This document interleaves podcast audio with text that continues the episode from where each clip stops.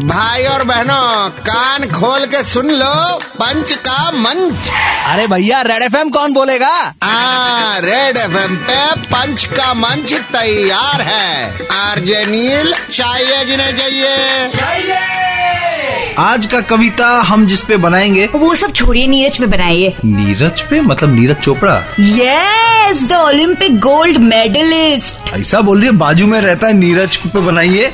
खैर चलो ठीक है। पूछने को इतना सब है लेकिन नहीं। नीरज चोपड़ा से पूछा गर्लफ्रेंड है? ये जर्नलिस्ट है या टीनेजर बच्ची? हम भी वही सवाल पूछते। इसीलिए तो बच्ची बोला।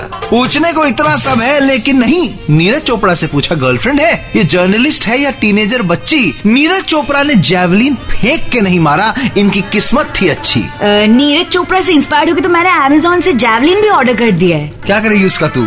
कपड़ा सुखाऊँगी। की अवस्था? खैर इंडिया का एक प्रॉब्लम है। लाइफ में अच्छा किया नहीं कि आने लगते हैं रिश्ते। ये तो सही बात है। मेरी जब नौकरी लगी थी ना मुझे भी आ गए थे। वही तो इंडिया का एक प्रॉब्लम है लाइफ में अच्छा किया नहीं कि आने लगते हैं रिश्ते। कुछ लोगों के फोकस नीरज चोपड़ा की तरह नहीं हिलते क्योंकि दे नो शादी में गोल्ड मेडल्स नहीं मिलते।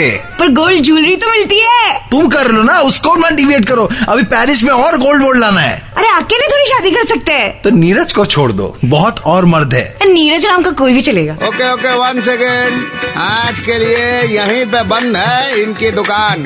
कल वापस आएँगे, लेकर मोर जहरीला सामान। तब तक 93.5 रेड एफएम, बजाते रहो।